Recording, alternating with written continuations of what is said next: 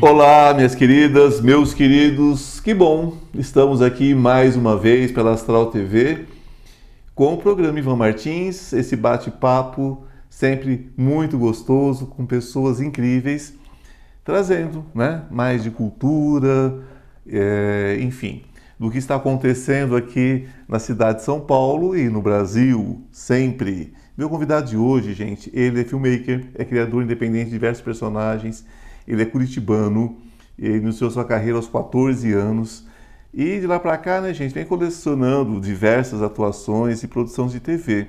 Vocês vão conhecer ele tanto do cinema como do streaming, internet, é voz original de desenhos animados e é o criador do projeto de multiplataformas também, o Nelissando, onde o próprio interpreta todos os personagens de uma família, personagens esses que já estiveram no humorístico Zorra Total, Comédia Central, Central e vídeos semanais no coletivo Portas do Fundo. Quer dizer, com certeza vocês viram ele em algum lugar. Né? Então, com você, gente, meu querido Joel Vieira. Que bom que Olá. você está aqui. Obrigado, né? obrigado pelo convite, Ivan. Eu, Olá, todo mundo. Eu que agradeço você ter se disponibilizado, que eu sei que você está em cartaz, é uma correria, é um corre. É. Daqui é? a pouco estou indo para o teatro já. Daqui a pouco está no teatro. Uhum. Meu amigo, iniciar a carreira artística no Paraná, que não é o lugar mais fácil do mundo para se iniciar uma carreira artística, uhum. uma carreira de teatro, porque nós temos ainda essa questão do eixo Rio-São Paulo e ali Minas, Bahia, né, Salvador, Belo Horizonte, nós temos ali ainda um segundo eixo menor, digamos assim, em questão de possibilidades. Como é que é iniciar uma carreira aos 14 anos no Paraná e, como você disse, umas 80 peças em 14 anos? Como é que foi isso? É, então, eu, na verdade, quando eu era criança, o meu sonho era ser ator de televisão, na verdade. Eu nem pensava em teatro, era só tipo, ah, é televisão. E quando eu ganhei uma câmera, eu tinha uns 10 anos, eu ganhei uma câmera, é, a caseira mesmo, do, do, que meu pai comprou lá. E aí que eu comecei a gravar muitos programas e coisa de criança mesmo em casa. Aí eu ficava vendo novela, ficava mandando e-mail pra Globo, eu era um maluquinho pra entrar na televisão. E aí eu descobri que eu tinha que fazer teatro para acontecer alguma coisa.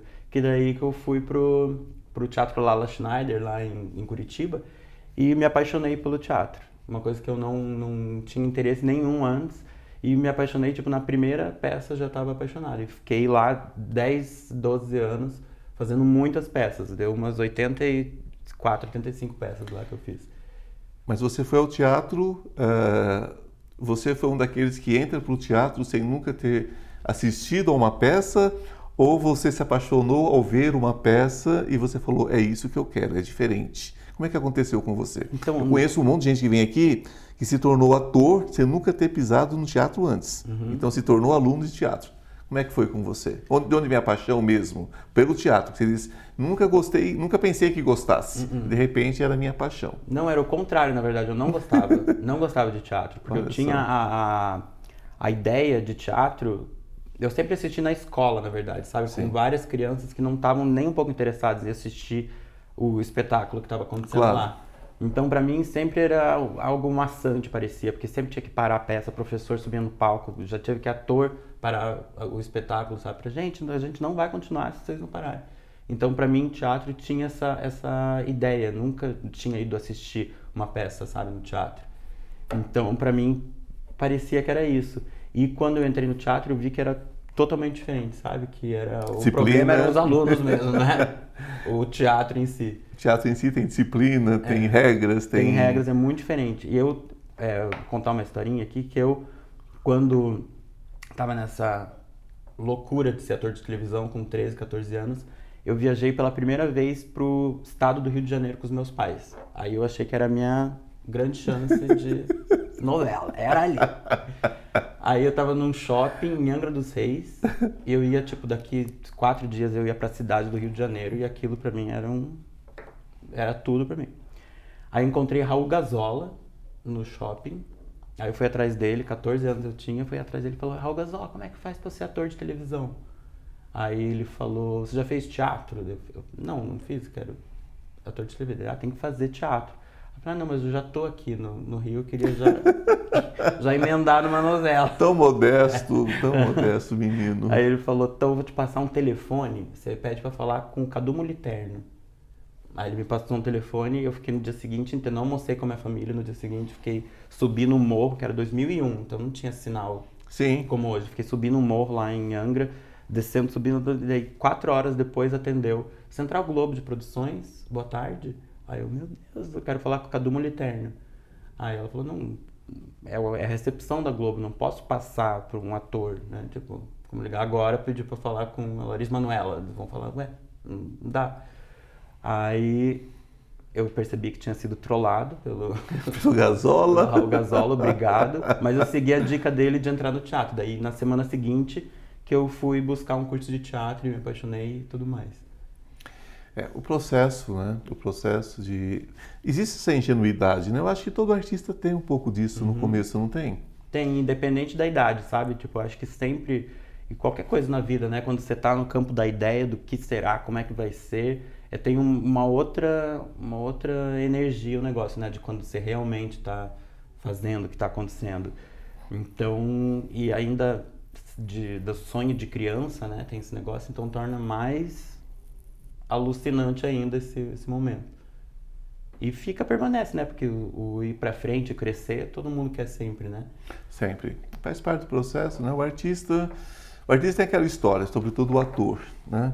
Ah, eu não suporto que ser abordado no restaurante. Gente, vou te contar um segredo. 99% adora, porque quer dizer que está sendo visto, né? Alguém lembrou dele. Mas faz aquela. o tipo, né? É. Porque na verdade, é, o, o- o artista ele quer ser visto. Ele precisa ser visto e ele é vaidoso. E a vaidade dele vai seguir pela vida inteira, porque senão não seria artista. O artista, ele quer mostrar a sua arte, ele quer ser visto. Não tem outro sentido, tem? Exatamente, né? E essa abordagem é justamente o reconhecimento, né? De que você está fazendo o seu trabalho, que está dando certo, que as pessoas estão vendo, que tá, né, É. estão gostando. Tem aquela pessoa inconveniente, claro. Você está ali comendo com a boca cheia de comida, chega alguém pedindo autógrafo. É realmente é desagradável. Mas, tirando isso, o restante é muito bom, não é? Eu não me importo nem um pouco, sabe? Em qualquer momento, pra mim, eu acho que é hora de, de. Bêbado, inclusive, na balada, muita gente para, é um lugar bem, Mesmo? bem comum. aham. É o que Mesmo? mais acontece é de. Olha só que legal. E daí a pessoa acha que, tipo, quando tá bêbada, ela já tá mais é, predisposta Tá mais predi- a bater papo e falar e tudo mais. Então daí, tipo, às vezes é umas meia hora, sabe, só falando e tudo mais. E eu gosto, na verdade, até nessa, nessas horas, sabe? Quando nós começamos a, a conversar há pouco, nós falamos sobre essa questão sua de muita atividade, né? Você é hiperativo, literalmente. Né? Ah, como é que fica essa questão? Por exemplo, você faz eh, animação também. Você dá voz a alguns personagens. Isso, é um, isso é, um, é, um, é um segredo ou você pode dizer quais Não. personagens? Posso falar assim? Pode falar? Posso. Qual, qual que você deixaria assim, uma pessoa, assim um que as pessoas conheçam mais? Então, eu animado? faço. O primeiro, a primeira animação que eu fiz voz original foi o Osvaldo. O Oswaldo. É, que é um pinguim que é do, do Cartoon Network, é da Birdo. Sim. o projeto. E tem na TV Cultura, agora na HBO Max tem todas as temporadas também, na Netflix, acho que não sei se tá ainda, mas ele é um desenho que, tipo, bastante gente conhece, sabe? E agora eu comecei a postar, agora não, né? Faz um ano e pouco que eu comecei a postar mais no TikTok. E daí apareceu lá, tipo, muita criança. Eu postei um videozinho é, só com, com o personagem falando, oi gente, não sei o que, nanana. De 10 segundos e deu tipo, um milhão e pouco de visualizações. Daí eu, meu Deus do céu. Aí eu descobri outro, Outro nicho. outro né? nicho, outro público e recentemente, sabe? E aproveitando, e aproveitando a deixa. Ah, hoje, você acredita que a visibilidade do artista, de uma forma geral, inicia nas redes sociais?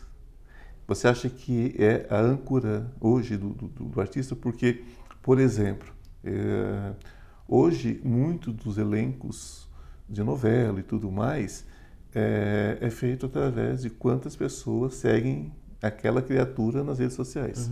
Tem muito mais a ver com isso do que propriamente o teste. A que ponto você acha que chegou isso para você? Você é um humorista. Você se define como humorista? Eu acho que sim, na verdade. Eu não, eu não coloco quando. Não tem um rótulo, Não, claro. Isso, não rotulo não é o que eu coloco, eu coloco ator porque acho que engloba engloba tudo, sabe? Mas o, o maior, é, a maior coisa que eu faço é, é relacionado ao humor, sabe? Tanto em filme, em série que me chamam, é pro, pra isso mesmo, para fazer coisa de humor. Mas não, não sei porque eu não, não fiz ainda espetáculo, por exemplo, de, de Porque eu não quis, sozinho. né? Porque eu não quis. É, talento e capacidade você ainda tem. vou. Mas não- ainda não deu E certo. recursos. Você tem recursos técnicos para isso. Mas vai acontecer, um dia vai.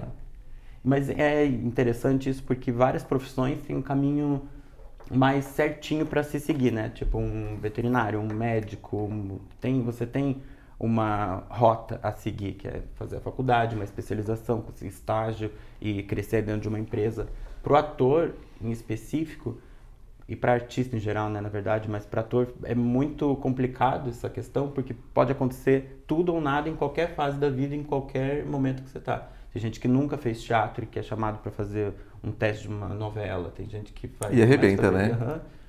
E o contrário também acontece. Então, é muito difícil isso de não ter exatamente a regra para seguir. Não é necessariamente um, um teste, um produtor de elenco que vai mudar a vida, sabe? A gente tem essa ideia de que um estopim vai mudar tudo, vai virar a vida de cabeça pro lado, mas não é sempre assim que acontece. Mas se você estoura, por exemplo, na internet, é um caminho bem mais curto É, para outros veículos. É, hoje em dia tem essa, esse recurso, né, dos- do, artista poder mostrar o seu trabalho através de suas redes sociais. Mas também não é algo certo, porque às vezes po- pode se tornar algo desgastante, sabe? Da pessoa colocar tudo, jogar todas as, As os- fichas. as fichas que tem, colocar na internet, que é o, apesar de al- algumas, muita gente poder ver, mas pode ser que não, entendeu? Também. Então, às vezes você gasta é, tua energia, teu, tuas fichas mesmo com uma coisa que talvez te leve a algum lugar. Pode levar, mas então é, tem esse, esses dois lados. Mas eu sempre falo para todo mundo do que a gente faz é, curso lá com o pessoal da pesca que eu estou fazendo agora. Eu sempre falo, pra- quando perguntam para mim de caminho, eu falo, se tem uma ideia legal e tá empolgado para fazer isso, vai, posta e faz. Ah, eu vou deixar a pergunta no ar para você responder logo depois do nosso intervalo. Tá. Você acredita que as redes sociais estão emburrecendo, sobretudo, a juventude?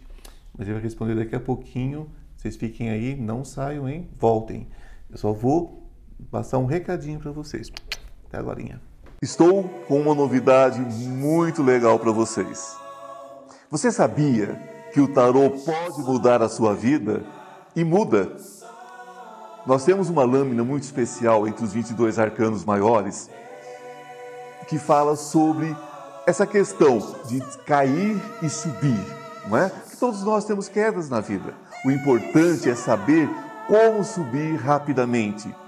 Então, esse curso dos 22 arcanos maiores que eu estou oferecendo a vocês por um preço muito legal e de fácil acesso, de fácil entendimento, ele traz dicas, ele traz insights de como você se recuperar rapidamente. Não importa em que situação você esteja, não importa se é emocional, se é material, se é espiritual, os 22 arcanos trazem tudo sobre passado, presente e futuro. O que aconteceu, o que está acontecendo, o que você deve fazer para mudar esse futuro. Basta você entrar na minha bio e você terá todas as informações. Olá, estamos de volta. Né? Vamos conversar aqui mais um pouquinho com o nosso convidado de hoje, Joel Vieira. Ele é ator, dublador, é, faz produção para as redes sociais e eu deixei uma perguntinha aqui atrás da orelha dele antes da gente encerrar o primeiro bloco, não foi? O que você acha? Está ou não emburrecendo a população? Olha, complicadinho de. Mas ah, eu ouso dizer que sim, um pouco, pelo excesso de coisa que tem, sabe? Porque a a- o, o ser humano é carente, né? Seja quem está assistindo como quem está fazendo. Exato. Então eu acho que vira uma bola de neve de m- mostrar pouco e as pessoas se contentam, sabe, com pouco que aparece. E ficam naquele, naquele looping de ficar 4, 5 horas no celular vendo 5 segundos de várias coisas. Então eu acho que nessa questão é prejudicial sim. Mas é muito positivo no fato de você poder achar e ver e ter na mão tudo que você quer e gosta de assistir, sabe? E poder ver aquilo bastante. Então, é sim e não depende de, de como que a pessoa lida com isso, é, do discernimento e de, é, de como lida com essa questão mesmo. Como, como você se identifica hoje? Nós, eu até perguntei, né? Falei, olha, você é um comediante. Eu até afirmei, não perguntei. Hoje você, com certeza, é um multimídia, né? Você faz tudo, né? Você faz... é, você também é, gosta da- da- de ficar atrás da câmera, é isso? Gosto bastante também. Vários amigos meus têm é, projetos na internet também e eu faço coisas com eles também. Eu gosto bastante do- da parte criativa, de criar o projeto, de criar estrutura, de formato é uma coisa que eu mais gosto, assim, sabe? De, de entender como que eu vou contar e falar essa história da melhor forma. Isso me, me atrai bastante, eu uso muito isso no, no meu projeto da internet também que é que eu faço vários personagens e tenho que bolar como que eu vou fazer isso, de um interagindo com o outro, de qual personagem que vai fazer essa piada, porque às vezes acontece alguma coisa no mundo, né, uma, uma situação e a gente quer brincar com isso, quer fazer essa uma, uma paródia desse desse fato. Então aí entra essa, essa questão, né, de como que vai falar isso, como que vai fazer. Isso eu gosto muito também. E o humor proporciona isso, né? Você poder falar sobre uma pessoa que uma pessoa desvairada, uma pessoa deslumbrada, por exemplo, né? É. Eu me lembro de uma personagem, alguma coisa que você fazia assim muito assim, muito deslumbrada, assim, É. uma pessoa fora, né, do, do, do- do- A Lucy, a ela é bem deslumbrada. é, ela é fora de qualquer de qualquer racionalidade, É, né? eu gosto de brincar com isso, sabe? De tirar sarro de- desse- dessas questões, sabe? De... Porque ela é muito real, né? A Lucia é muito real. Ela tem Lucy é várias, no real. Paraná tem várias, Lucises. Ah, tirando, tirando o, o- o- tirando ah, o sotaque, ela é comum em qualquer parte do mundo, né? Aham, tem, né? Você vai, Tem, você vai ver em qualquer parte do mundo, seja nas Américas, seja na Europa, seja na Ásia, você vai encontrar Uhum. exatamente aquilo. Porque tem pessoas que, é- que estão fora mesmo da realidade. Tem pessoas que sentam dentro de uma caixinha e acabou, né? É, e até mesmo o filho dela, né? Filho, que é uma coisa mais importante para uma Sim. pessoa, é a, é a ideia dela tá acima do amor dela pelo filho, sabe? Tipo, ela resolveu o que ela quer ali, o que ela Sempre. ainda gosta de dar uns gole, então, Ainda com os uns goles, né? Com os goles fica um pouquinho pior. então fica um pouco pior. E qual é o público? O que que você é, é, é, como como que você direciona isso? Você tem um público alvo que você realmente tem interesse de alcançar? Ou é aquela história, um você tem interesse de alcançar para cativar e um você tem interesse, de alcançar para criticar mesmo, para para curtir um pouquinho, fazer um- uma, uma troça, como se dizia antigamente. Como é que é isso? É, então eu tenho várias pessoas de várias faixas etárias e classes assistem o, o Analisando na internet. E ainda agora, por causa do desenho animado, então tem criança também. Então, literalmente, tem gente de 8 até sem fim, sabe? Eternamente, que assistem. Minha avó de 94 anos adora assistir também. É minha avó, né? Também. Mas tem várias, várias pessoas, tipo, de. Os gráficos do- das redes sociais, do Facebook é uma coisa, do Instagram é outra, do TikTok é outra. Então tem. É pra todo mundo. E daí eu não penso, na verdade, no. Talvez seja algo errado, mas eu não penso na, na faixa etária de que eu tô fazendo exatamente, sabe? Porque eu sempre cuido para que seja familiar, sempre seja pra para todo mundo. Então, quem, quem foi, foi. E qual é a sua inspiração, querido? Quais são os seus comediantes, seus atores? Quem inspira você? Quem inspirou você no começo e quem inspira você até hoje? Se é que alguém inspira, né? Olha, eu, eu me inspiro muito com vida real mesmo, sabe? Tipo, eu gosto de. Eu sou bem observador, então eu gosto de. A Lucia é sua tia, sim. Deve ter. Tem muita gente que conhece minha família que fala que é minha mãe. A sua Ai, mãe. meu Deus, é igual a Janice, é igual, não sei o quê. Mas eu não é conscientemente, tipo, ah, eu vou imitar, eu vou fazer coisa da minha mãe, mas tem muitas escolhas de palavras, assim, sabe? E, forma de falar coisas que é parecido realmente da, Uma hora eu coloco família. você no divã e eu descubro, eu descubro isso daí. Isso vai descobrir. Mas eu não, eu não tenho, sabe, referências, claro que Chico Anísio, a própria Tata Werneck foi numa época que eu estava criando bastante, começando a criar para internet, então foi bem importante ter essa referência. A Fernanda Torres, num, demais, assim. Sempre fui fissurado por, por ela e pelo trabalho dela. Tem uma americana também, Kristen Wiig, que ela fez Saturday Night Live, que também me inspira bastante do, do estilo de interpretação e, e o, onde acha piada, nas coisas que acha piada. Mas eu acho que ainda assim é mais na vida real mesmo que eu gosto de, de buscar referência, de, de ver tipos, né? Exato. Mas você agora está sendo. Você foi dirigido, né? Está sendo dirigido, porque a direção é permanente. Uhum. Né? Pelo menos quando eu dirijo é sempre um. Estou uhum. sempre pendurado. Guilherme Weber é uma, uma ferazinha, né? Vamos Guilherme colocar Weber é. assim. É. é uma fera. Incrível. Como é que é ser dirigido por ele? Como foi esse processo? Como está sendo esse processo? Porque só termina quando termina, né? Exato. É.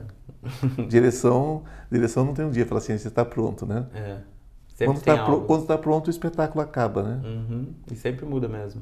É. É, apesar de não ser um espetáculo que a gente põe caco, sabe? Não é, uma, não é esse tipo de comédia, o, a gargalhada selvagem.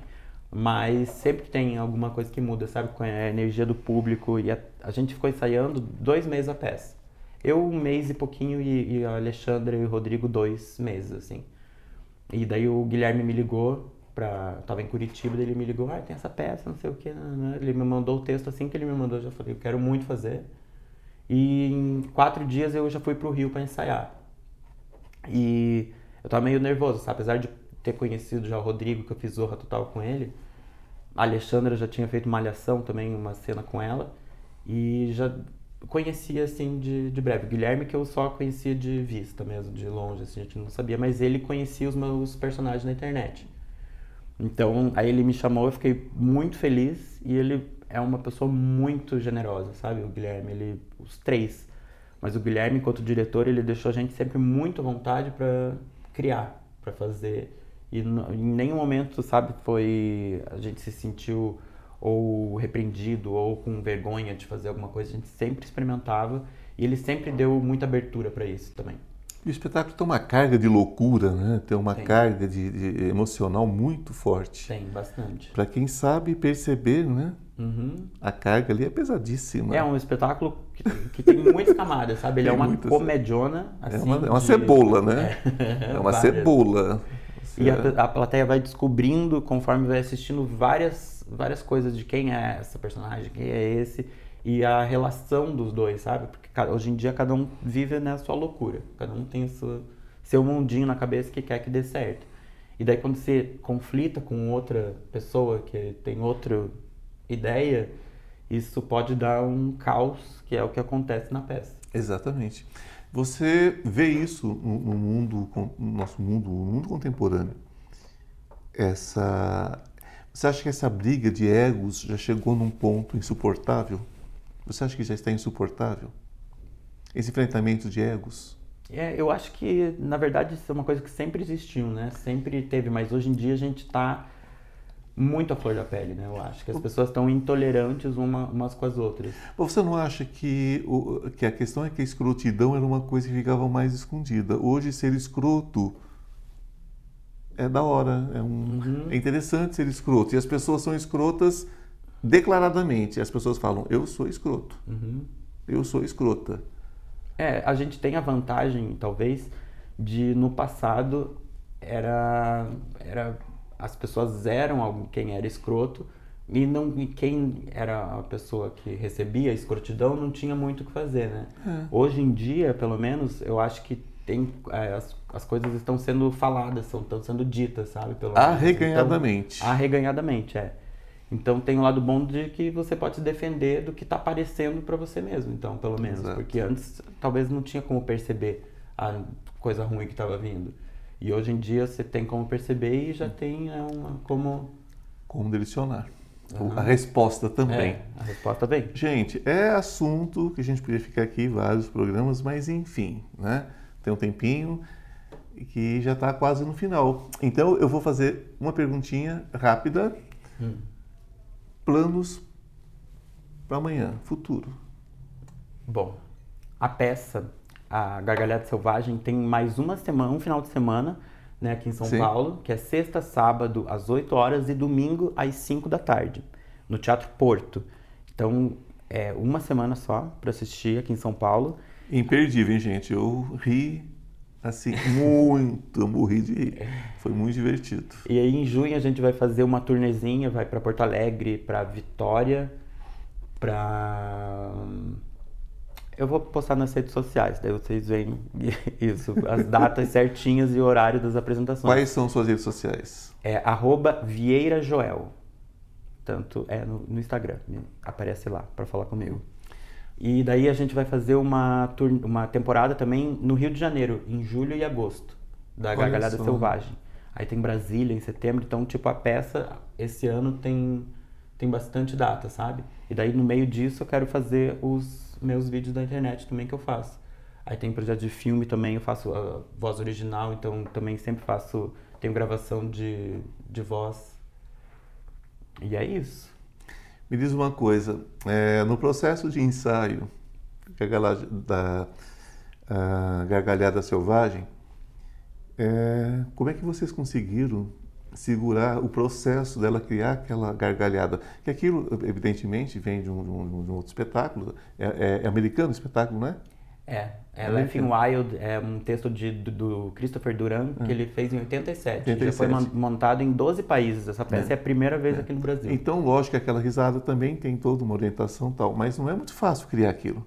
É. Aquilo é um processo. Uhum. E, foi, e aquilo é criado no palco. Como é que vocês seguraram o riso daquilo ali?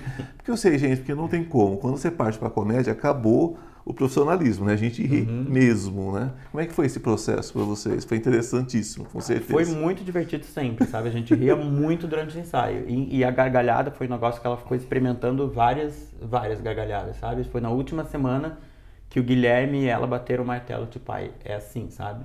E mesmo assim ainda mudou depois do, durante o, depois da estreia.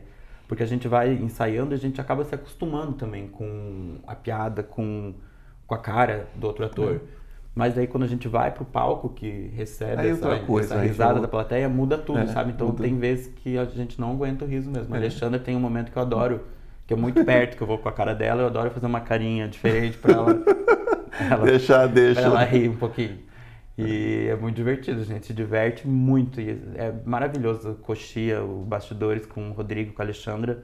É fenomenal. Eles estão incríveis na peça. Vale incríveis. a pena. É, aquilo, ali, aquilo ali é o desespero, né? É o desespero da própria arte, né? Do próprio, do próprio operário da arte também, uhum. né? Porque ela mostra um desespero ali, né? Uhum. Ela chegou num ponto de desespero. Só que, lógico, não vamos deixar aqui... Spoilers. Né? Spoilers, né?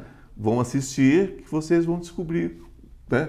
como é maravilhoso esse espetáculo. Gargalhadas Gargalhada Selvagem. Selvagem. Teatro Porto, hein? Último tá. final de semana. Qual rede social que a gente, que a gente pode se conectar para saber como é que está acontecendo, se tem ingressos ainda, como é que funciona? Ó, você encontra os ingressos do Gargalhada Selvagem no Simpla, mas você pode seguir também o arroba Gargalhada Selvagem no Instagram, que lá eles postam tudo também de, de datas e eu vou postar no meu também, para todo mundo ficar sabendo quando que vai ter e onde que vai ter. É isso. Vamos valorizar o teatro, vamos valorizar esse ofício, né? como eu sempre coloco para vocês, é um ofício, é, são operários da arte. Assim como você tem um trabalho, o artista tem né, um ofício. Um ofício que é um trabalho que recebe por isso, pelo menos deveria, né? no Brasil está mais difícil, mas pelo menos deveria. Então a gente tem que entender como profissional. Porque enquanto não, não deixar isso claro o Brasil não vai entender o que é. Uhum. Você fica ouvindo aquela pergunta, né? O que você faz da vida além de artista? né? Então é complicado, é complicado, né? É como se não fosse um trabalho. Então, gente, como sempre coloco para vocês, a melhor maneira de aprender é entender que nós não sabemos nada. Ok? Gratidão, Bonito, querido. Obrigado, adorei. um grande beijo no coração, gratidão a vocês, até a semana que vem. Hein?